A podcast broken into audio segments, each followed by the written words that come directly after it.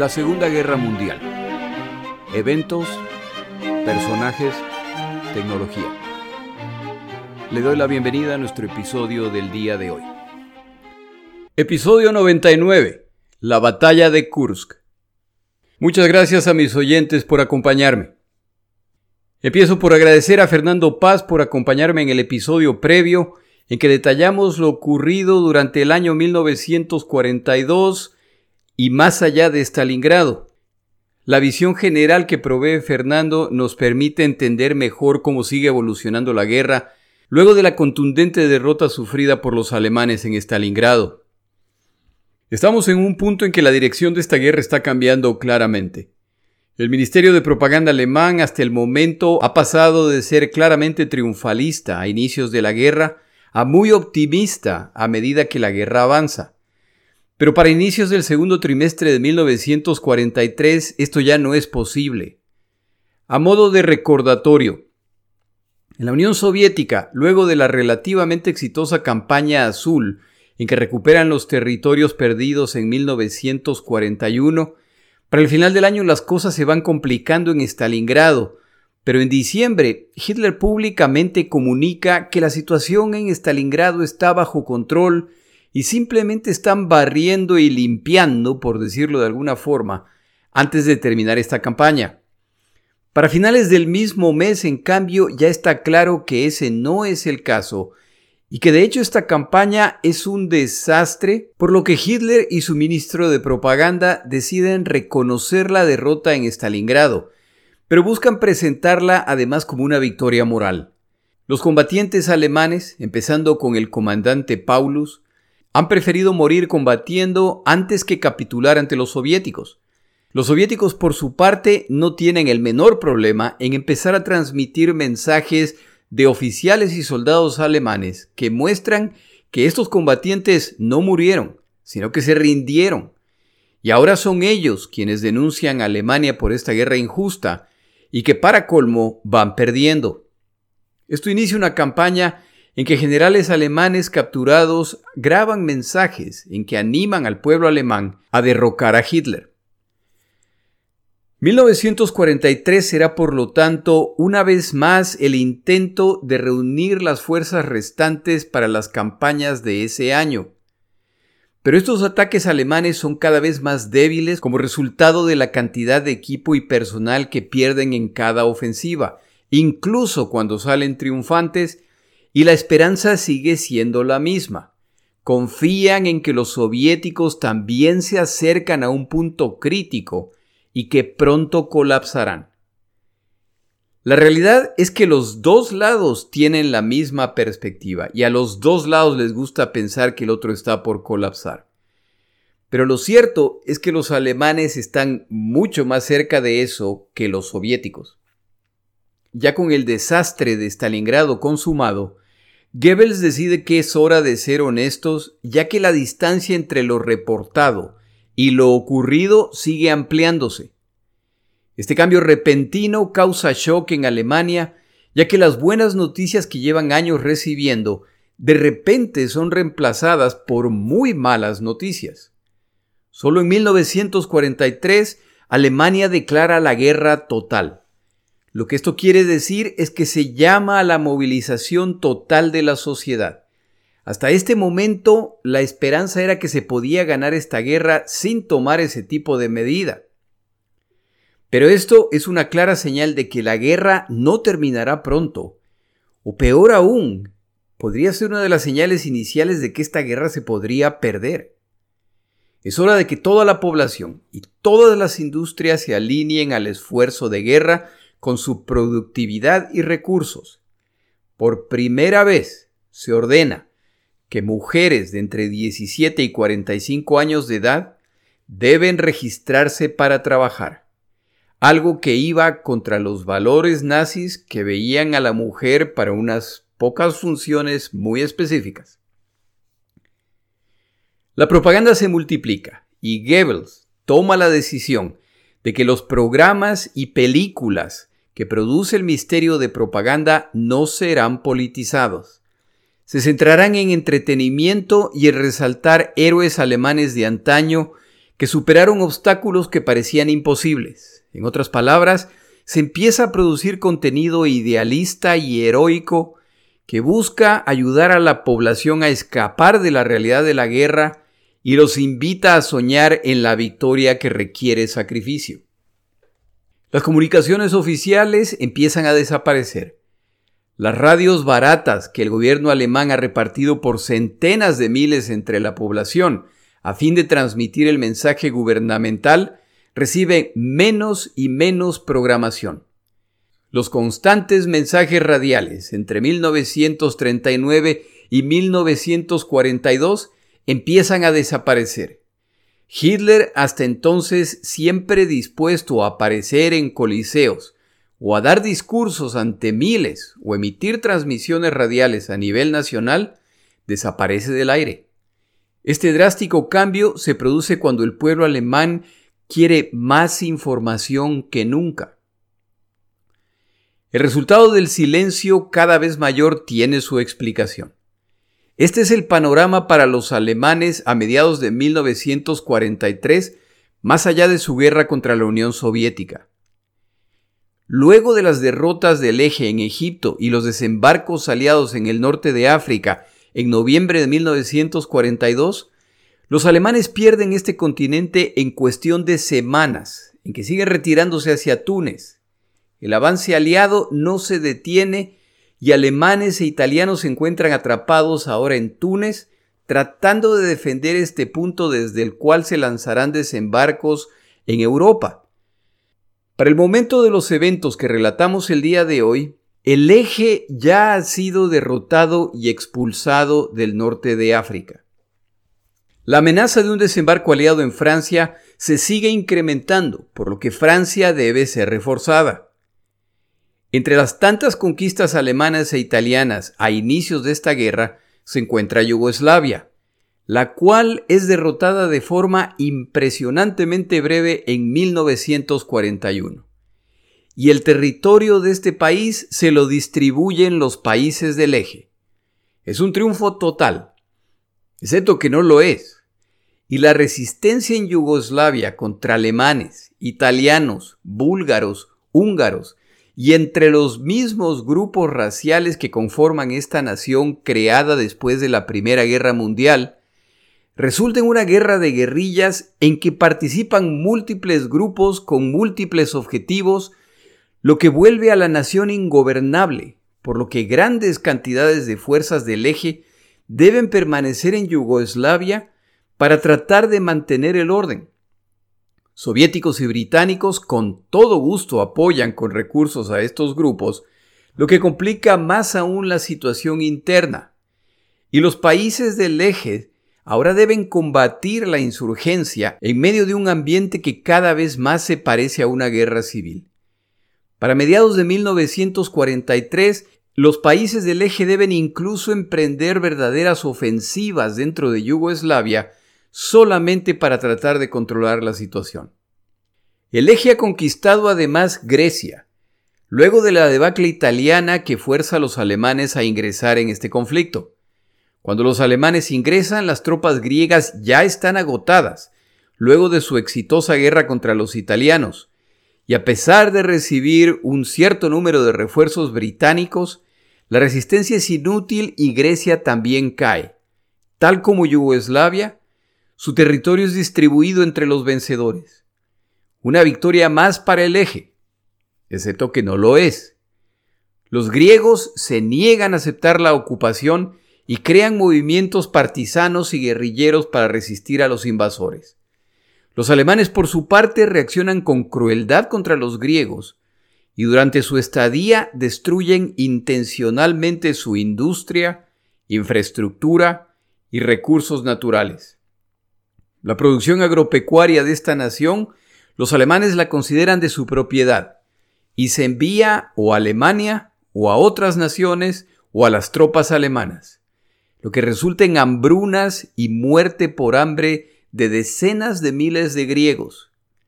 Como la resistencia interna en Grecia nunca cesa, y dada su cercanía a Yugoslavia, Grecia requiere una gran cantidad de fuerzas del eje para tratar de mantener el orden. Estas tropas, por supuesto, se necesitan en la Unión Soviética. La guerra ya ha llegado con venganza al territorio alemán. Los bombardeos aliados de ciudades alemanas siguen multiplicándose en frecuencia y en intensidad, y siguen agravándose a medida que avanza la guerra. En otras palabras, la guerra para los alemanes ya no va bien, y sigue complicándose, y para colmo, la otra nación involucrada en esta guerra global, el Japón, para este momento también ya se encuentra en problemas luego de perder Guadalcanal y ahora los aliados se encuentran avanzando hacia el norte intentando acercarse al territorio japonés. Los alemanes realmente necesitan una victoria para compartirla con su pueblo y parece haber una oportunidad en la Unión Soviética. Luego de la derrota de Stalingrado, en que el sexto ejército alemán es destruido completamente, y el recientemente creado ejército del Don, cuya tarea era reforzar al sexto ejército, debe retirarse para evitar ser rodeado por las fuerzas soviéticas. Se inicia una retirada y los soviéticos se lanzan al ataque contra las fuerzas alemanas que siguen perdiendo territorios. Von Manstein, el comandante alemán a cargo del ejército del Don, en medio de estas circunstancias logra coordinar contraataques contra las fuerzas soviéticas que los persiguen mientras se siguen alejando de sus líneas de provisión e impresionantemente obtiene algunos triunfos en el campo de batalla, lo que desacelera el avance soviético. Es en esa serie de batallas entre alemanes y soviéticos que el avance del contraataque soviético se produce de forma desigual. Esto hace que el avance mayor se produzca alrededor de una ciudad llamada Kursk. Aquí los soviéticos han avanzado con mayor éxito y esto ha producido una bolsa, entre comillas, en el mapa. El resumen más sencillo de la guerra en el este de Europa es el siguiente. En 1941, los alemanes lanzan su campaña de verano a la que llaman Operación Barbarroja, la cual va impresionantemente bien. A finales de 1941, los soviéticos lanzan su campaña de invierno frente a Moscú y hacen retroceder a los alemanes centenas de kilómetros. En 1942, los alemanes lanzan su campaña de verano a la que llaman Operación Azul y les va bastante bien inicialmente. A finales de 1942, los soviéticos lanzan su campaña de invierno en que destrozan a los alemanes alrededor de Stalingrado. Ya estamos en 1943 y es hora para la campaña de verano alemana. Y por supuesto confían que la secuencia previamente descrita se repita y vuelvan a triunfar en el verano. Los comandantes alemanes son lo suficientemente inteligentes para saber que la victoria cada vez es menos probable, pero no pueden ceder la iniciativa. Hay que ejecutar planes para el verano y ya más tarde se verá qué pasa en el invierno. Los dos bandos pueden ver un mapa y los dos bandos saben que lo que está ocurriendo en Kursk es un movimiento de pinza en que las víctimas, los soviéticos, se están metiendo en una saliente a la cual se le puede cerrar los puntos de origen desde el norte y desde el sur. Esto resultará en que estos combatientes y equipo quedarán atrapados para ser destruidos o capturados es una oportunidad para otro movimiento de pinza alemán, el que les dará otra gran victoria frente a los soviéticos. Al menos esa es la idea. En abril de 1943, el alto mando militar envía un memorando a Hitler con ideas para la campaña alemana de ese año. Luego de discusiones con los comandantes, terminado el análisis, el 15 de abril de 1943 Hitler emite la orden para la ejecución de la operación Ciudadela. El resumen de la orden es el siguiente. La ofensiva prioritaria para este año será contra la saliente de Kursk. Esta debe ejecutarse de forma aplastante y urgente en cuanto el clima lo permita. Como esta operación les dará la iniciativa, es necesario reunir el mejor equipo, los mejores combatientes, los mejores comandantes y acumular suficiente equipo y munición en los puntos cruciales. Esta victoria mandará un claro mensaje al mundo entero.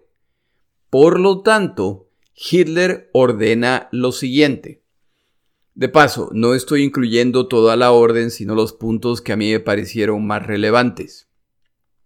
El objetivo de la ofensiva es rodear la saliente a través de ataques coordinados, veloces y decisivos desde Belgorod al sur y Orel al norte. Estos ataques serán concéntricos hasta destruir esta fuerza por completo. Esto liberará fuerzas alemanas para lanzarse a la ofensiva. Este ataque tiene que ser completamente secreto y hay que mantener al enemigo en duda respecto a la fecha del ataque. Solo personal fundamental será informado cuando llegue el momento del ataque. Este ataque debe ocurrir de forma tan repentina y violenta que el enemigo no podrá retirarse y deberá combatir hasta el final. El grupo del sur atacará la línea Belgorod-Tomarovka el grupo centro atacará la línea Trosna. Aquí una nota de Jorge. Múltiples grupos atacan distintos puntos de la saliente para evitar que las fuerzas en distintos puntos de la saliente puedan dirigirse hacia la zona del ataque principal para defender el resto de estos grupos. Continúo con las afirmaciones de Hitler. Ya que esta operación es de carácter limitado comparado con ataques previos, los grupos de ataque dejarán detrás equipo no esencial. Aquí una nota de Jorge. Note que este punto indica que la profundidad de este ataque es limitada. Continúa Hitler. La Fuerza Aérea Alemana concentrará sus fuerzas en los puntos críticos para apoyarlos. El resto de los sectores en el frente deben tomar posiciones defensivas en caso de que el enemigo decida atacar sectores lejos de esta operación para liberar la presión. Todos los grupos de combate identificados para esta operación deben reportar las acciones que planean tomar en apoyo a esta campaña. El documento lo firma Adolfo Hitler.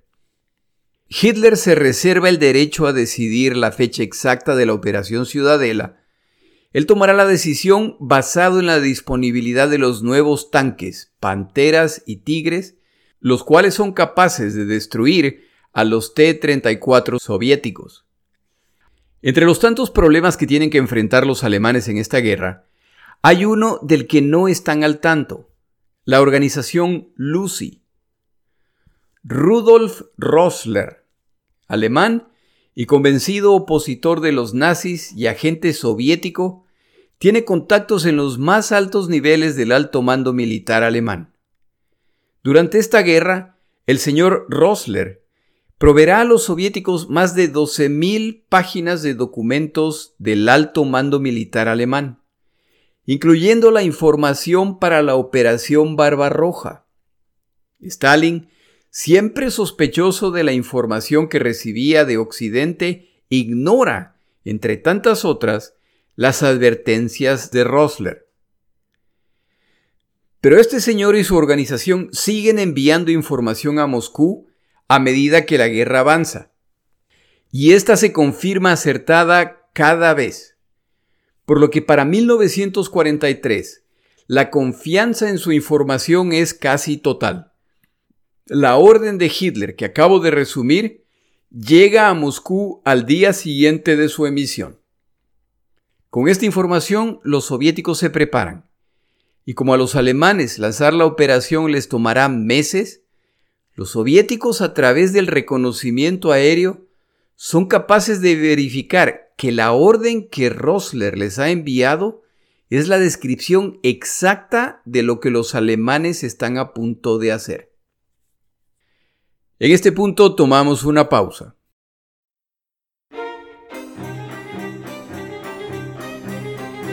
Palabras de Churchill.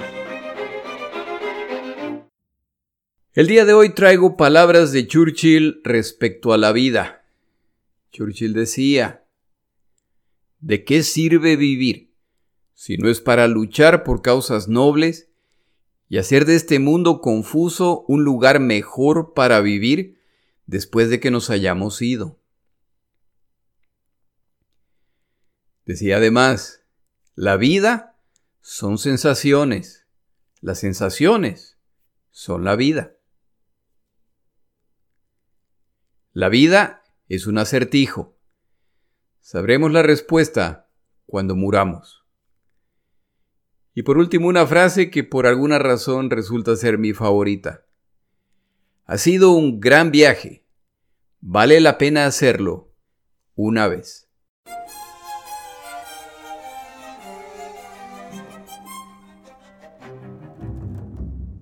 Finalmente los alemanes ponen en marcha la Operación Ciudadela en la zona de Kursk. Esta es una de las batallas muy mencionadas de la Segunda Guerra Mundial y es conocida como la mayor batalla de tanques de la historia. De acuerdo a esa versión, los soviéticos sufren pérdidas monstruosas, pero resisten a los alemanes que también sufren gravísimas pérdidas, las cuales ya no pueden reponer. Es una lucha hasta la muerte en que los dos bandos lo lanzarán todo y solo el más fuerte prevalecerá, pero solo después de pagar un altísimo precio. El historiador estadounidense Robert Chetino es considerado un experto en el tema de la guerra en el este de Europa por su acceso y estudio de documentos alemanes relacionados con esta guerra. Este autor, en su excelente libro, hace referencia a David Glantz, otro historiador estadounidense que ha tenido acceso a archivos de esta guerra, pero en su caso a los archivos soviéticos. Estos autores han dado una nueva luz a esta batalla y son de la opinión que algunos de los elementos han sido claramente exagerados. Los puntos principales que ellos mencionan es que esta batalla no fue un intento final desesperado de los alemanes por romper el frente soviético para lanzarse al ataque. La razón es sencilla. Los alemanes ya no pueden lanzar ofensivas de consideración sin debilitar demasiado los tres frentes que han abierto en la Unión Soviética. Sus operaciones ahora deben ser oportunistas para detener o desacelerar el avance soviético, y Kursk aparenta ser una magnífica oportunidad para hacerlo. La batalla de Kursk fue una batalla sangrienta en que los dos bandos sufren grandes cantidades de bajas, pero no es la épica batalla final de los Panzers o el cementerio de miles de tanques soviéticos. Esta versión distinta de estos historiadores se basa, como ya lo mencioné, en los reportes soviéticos y alemanes originales, los que se presentaron luego de la batalla. El frente de batalla es relativamente sencillo. Los comandantes de los dos bandos, al observar la disposición de sus fuerzas en un mapa, ven una línea más o menos continua hasta llegar a la zona de Kursk. En esta zona se puede ver una protuberancia muy clara que ha sido creada por fuerzas soviéticas que forma una amplia zona que en su base es decir, donde se conecta con el resto del frente, se estrecha. Cualquier comandante de los dos bandos puede ver que si se atacan estos puntos, en teoría se puede cerrar la ruta de escape de estas fuerzas. Pero no es tan sencillo. La periferia de esta saliente es de cerca de 3.000 kilómetros. Y además de atacar la base de la saliente, se necesita una fuerza de contención para proteger el resto de esta zona y sólo así se podrá cerrar la pinza. Tomar la decisión de realizar este ataque, reunir las fuerzas necesarias a las que hay que traer de otros frentes y organizar el plan toma a los alemanes cuatro meses desde que se forma esta saliente. ¿Por qué les toma tanto tiempo? porque para este momento en la guerra ya las opciones que les quedan a los alemanes son poco atractivas, y hay miembros del alto mando militar que consideran esta operación una buena idea, principalmente von Manstein, y hay quienes están en desacuerdo, entre ellos Guderian, que no ve el beneficio de esta ofensiva. El problema es que si no atacan esta saliente, los soviéticos continuarán fortaleciéndola y a la larga serán ellos quienes lanzarán ataques desde ahí. Como Stalin y sus comandantes tienen los detalles exactos del plan alemán, construyen posiciones defensivas en Orel y Belgorod utilizando más de 300.000 civiles para cavar kilómetros de trincheras, plantar minas y preparar posiciones para artillería.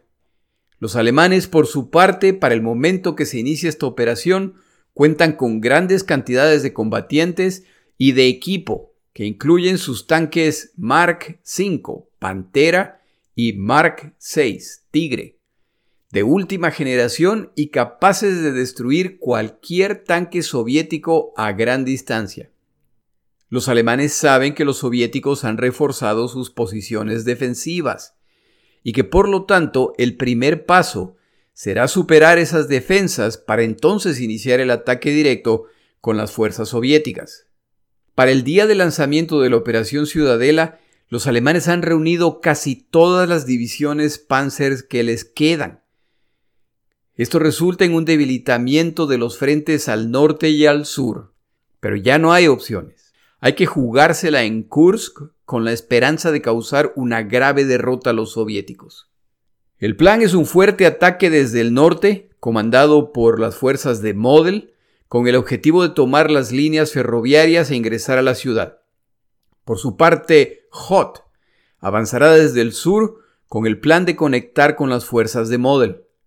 Una vez completada la pinza, se ha creado lo que los alemanes llaman la caldera, en la que se encierra las fuerzas soviéticas. Con esta tarea completa, el resto de las fuerzas alemanas atacarán la saliente desde múltiples puntos para gradualmente destruir a las fuerzas soviéticas en ataques concéntricos. Este ataque contará con una fuerte presencia de la Fuerza Aérea Alemana, ya que se ha determinado que sin este elemento, al margen de los triunfos en tierra, la campaña estaría en peligro. Sobre todo, sobre todo ahora que los soviéticos están alcanzando el dominio aéreo. La Fuerza Aérea Soviética, que los alemanes creían haber destruido en 1941, sigue reapareciendo y cada vez en números mayores. Las fuerzas acumuladas por los soviéticos entre combatientes y reservas casi duplican a las fuerzas alemanas en cuanto a combatientes, tanques y aviones. Una de las características del combate en el frente este en la Segunda Guerra Mundial empieza a aparecer como parte de su plan de ataque, los soviéticos cuentan con una gran cantidad de piezas de artillería. Finalmente se inicia la Operación Ciudadela con el ataque alemán. Su estrategia de ataque es la misma de muchas ocasiones previas y los soviéticos ya lo tienen memorizado, por lo que los esperan por donde vienen. La guerra relámpago ya ha perdido su novedad y estos ataques que buscan cerrar la pinza alrededor de Kursk son en realidad esperados por lo que se convierten en ataques frontales contra defensas preparadas para detener a los alemanes. El 5 de julio de 1943 se inician ataques desde el norte y el sur de la base de la saliente apoyados por la Fuerza Aérea Alemana.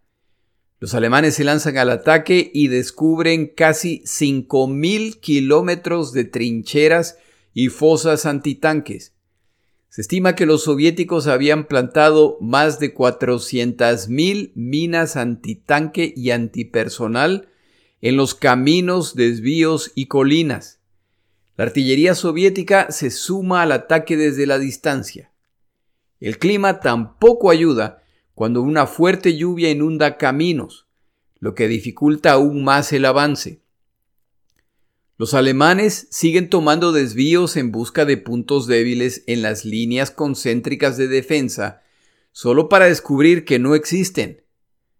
Los alemanes se encuentran en una batalla que es lo opuesto a su guerra relámpago. Las pocas fuerzas alemanas que logran descifrar el laberinto de minas, trincheras, fosas, contraataques y ataques de artillería avanzan solas.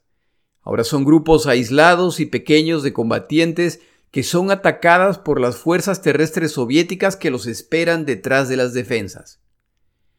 Tras 10 días de combate, los Panzer alemanes han avanzado cerca de 20 kilómetros, en otras palabras, 2 kilómetros por día.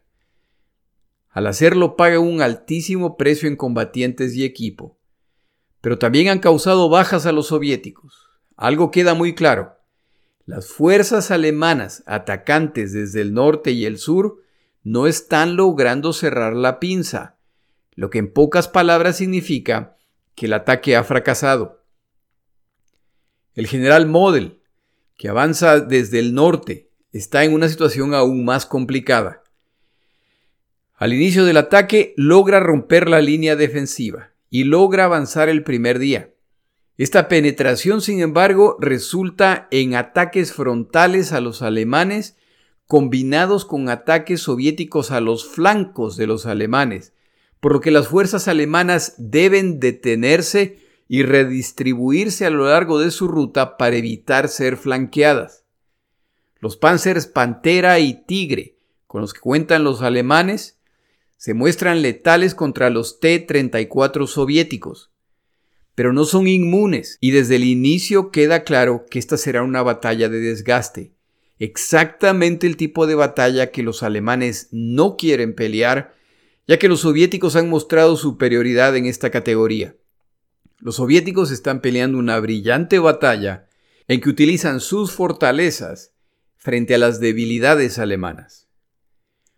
Otros sectores del frente reportan la llegada de tanques soviéticos a la zona de Provorovka, por lo que el general alemán Hoth ordena a sus panzers que se pongan en camino a enfrentar esta amenaza.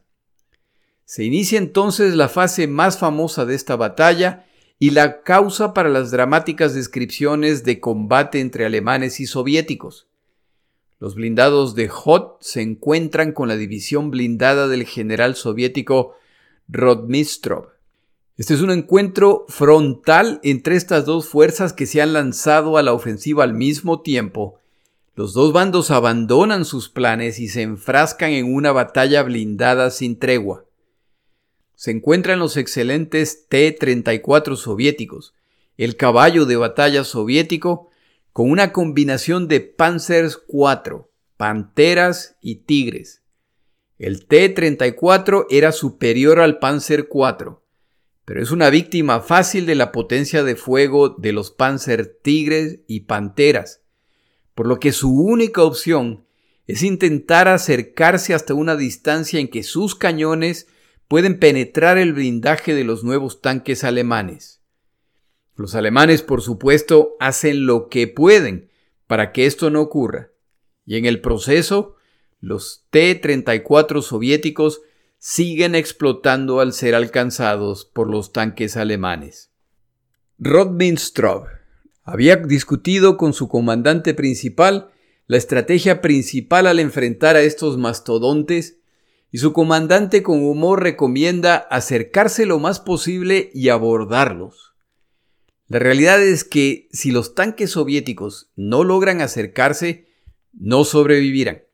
Afortunadamente para los soviéticos, estos nuevos tanques alemanes también carecen de unos cuantos defectos, que resulta en que sufren daños permanentemente en el campo de batalla, no como resultado de fuego enemigo, sino de deficiencias técnicas.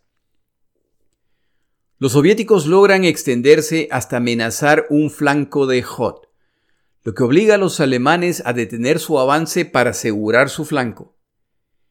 Para el final del día los soviéticos han sufrido graves pérdidas, pero los alemanes también pierden grandes cantidades de combatientes y tanques sin lograr avanzar, por lo que la parte central del plan, sellar la saliente de Kursk, no está ni remotamente cerca de ser alcanzada.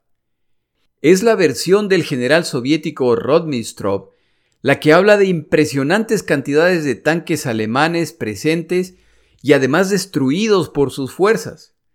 Con la apertura de archivos alemanes, se determina que el número de tanques que dicen haber destruido los soviéticos en Proboroska es mayor al número total de tanques alemanes presentes en ese sector, por lo que la versión es imposible. Tras el final de la guerra, el general alemán von Manstein declara que el error alemán fue no presionar el ataque en Proborovska, sobre todo después de causarle grandes pérdidas a los soviéticos. Este optimismo ignora las grandes reservas con las que los soviéticos contaban detrás de las líneas de defensa e incluso si los panzers lograban destruir las defensas soviéticas y avanzar, ¿avanzar hacia dónde? El objetivo era avanzar hacia el norte para cerrar la pinza para destruir a las fuerzas soviéticas en Kursk. Un avance en cualquier otra dirección carece de sentido. La batalla de Kursk marca un punto de inflexión en la Segunda Guerra Mundial. La Operación Ciudadela es el primer ataque alemán que es incapaz de penetrar el frente soviético. Esta operación es un fracaso total en que ya queda claro no solamente que ya los soviéticos han aprendido cómo contrarrestar la estrategia alemana de guerra, sino que ahora son los soviéticos quienes aparentemente cuentan con las fuerzas necesarias para lanzarse contra los alemanes. La ofensiva de Kursk es el último intento alemán de lanzar una ofensiva ambiciosa en el frente este en la Segunda Guerra Mundial. De aquí para adelante, esta será una guerra de retiradas en que los alemanes intentan detener el avance soviético. La iniciativa cambia de manos definitivamente mientras los soviéticos se fortalecen y los alemanes se debilitan. La convicción alemana de la superioridad de sus militares, de su equipo, de su doctrina militar, de su raza, será puesta a prueba a cada paso a partir de este momento su esperanza se vuelve cada vez más hacia las armas magníficas de las que periódicamente habla Hitler. Estas armas cambiarán el curso de la guerra y resultará en la destrucción del enemigo. El 10 de julio, apenas cinco días después de iniciado el ataque alemán en Kursk, a Hitler le llegan los reportes de que británicos y estadounidenses han desembarcado en Sicilia. La temida invasión aliada de Europa se ha iniciado y Europa continental sin duda viene a continuación. No olvide que Sicilia es una isla al sur del continente europeo, no es parte de Europa continental. La lista de problemas para los alemanes sigue creciendo. ¿Cómo reaccionarán los italianos? ¿Van a pelear o a rendirse? La toma de Sicilia significa que los aliados tendrán el control de la costa mediterránea no solamente desde el sur, sino ahora desde parte del norte. Esas noticias, que no eran completamente inesperadas, son un desastre. Hitler llama a sus comandantes y dos días más tarde se decide finalizar la Operación Ciudadela. Parte de las fuerzas que han combatido en esta campaña ahora deberán ser enviadas a Italia y a Francia para prepararse para la potencial invasión aliada. El resto de las fuerzas deben ser distribuidas en el frente oriental. El ataque a la saliente de Kursk muestra la grave subestimación alemana de las fuerzas soviéticas. Los alemanes intentan concluir sus operaciones y separar sus fuerzas para enviarlas a los puntos previamente mencionados. Los soviéticos, que por supuesto estaban al tanto de la inminencia del desembarco británico-estadounidense en Sicilia, lanzan dos fuertes contraofensivas contra las fuerzas alemanas que ahora tienen que defenderse. Siguen perdiendo equipo y combatientes, lo que retrasa y disminuye las tropas y equipo que llegarán a su destino para intentar defender Italia o Francia. En 1941, frente a Moscú, queda demostrado que los alemanes pueden ser detenidos. En 1942, en Stalingrado, queda claro que los alemanes pueden ser derrotados. En 1943, en Kursk, queda claro que la Unión Soviética ya tiene la fortaleza y conocimiento como para tomar la iniciativa en esta guerra. Súmele a esto las derrotas alemanas en Egipto, súmele a esto los desembarcos aliados en el norte de África, la expulsión total del eje del norte de África, súmele el hecho de que para el momento de estos eventos las exitosas flotas de submarinos alemanes en el Atlántico, que tanto daño causaron al esfuerzo aliado, ya han sido prácticamente destruidas, lo que facilita el movimiento masivo de tropas y equipo del continente americano hacia Gran Bretaña en preparación para la invasión de Francia, y ya no queda duda de que la dirección de esta guerra ha cambiado, y el cambio es irreversible. En el siguiente episodio nos vamos a Sicilia a ver qué ha ocurrido. Ese episodio se inicia con el relato de los días finales de la campaña en el norte de África que culmina con el desembarco aliado en Europa. Mi nombre es Jorge Rodríguez. Gracias por acompañarme. Para información adicional respecto a este episodio, las notas de este podcast, que incluyen la narración de este episodio, así como acceso a resúmenes, videos, documentales y materiales adicionales gratuitos disponibles en el Internet, por favor vaya a Amazon y busque el libro La Segunda Guerra Mundial, Eventos, Personajes, Tecnología. Al comprar estas notas me ayuda y me apoya financieramente. Puede encontrar información adicional en mi página web, lasegundagm.com. Muchas gracias.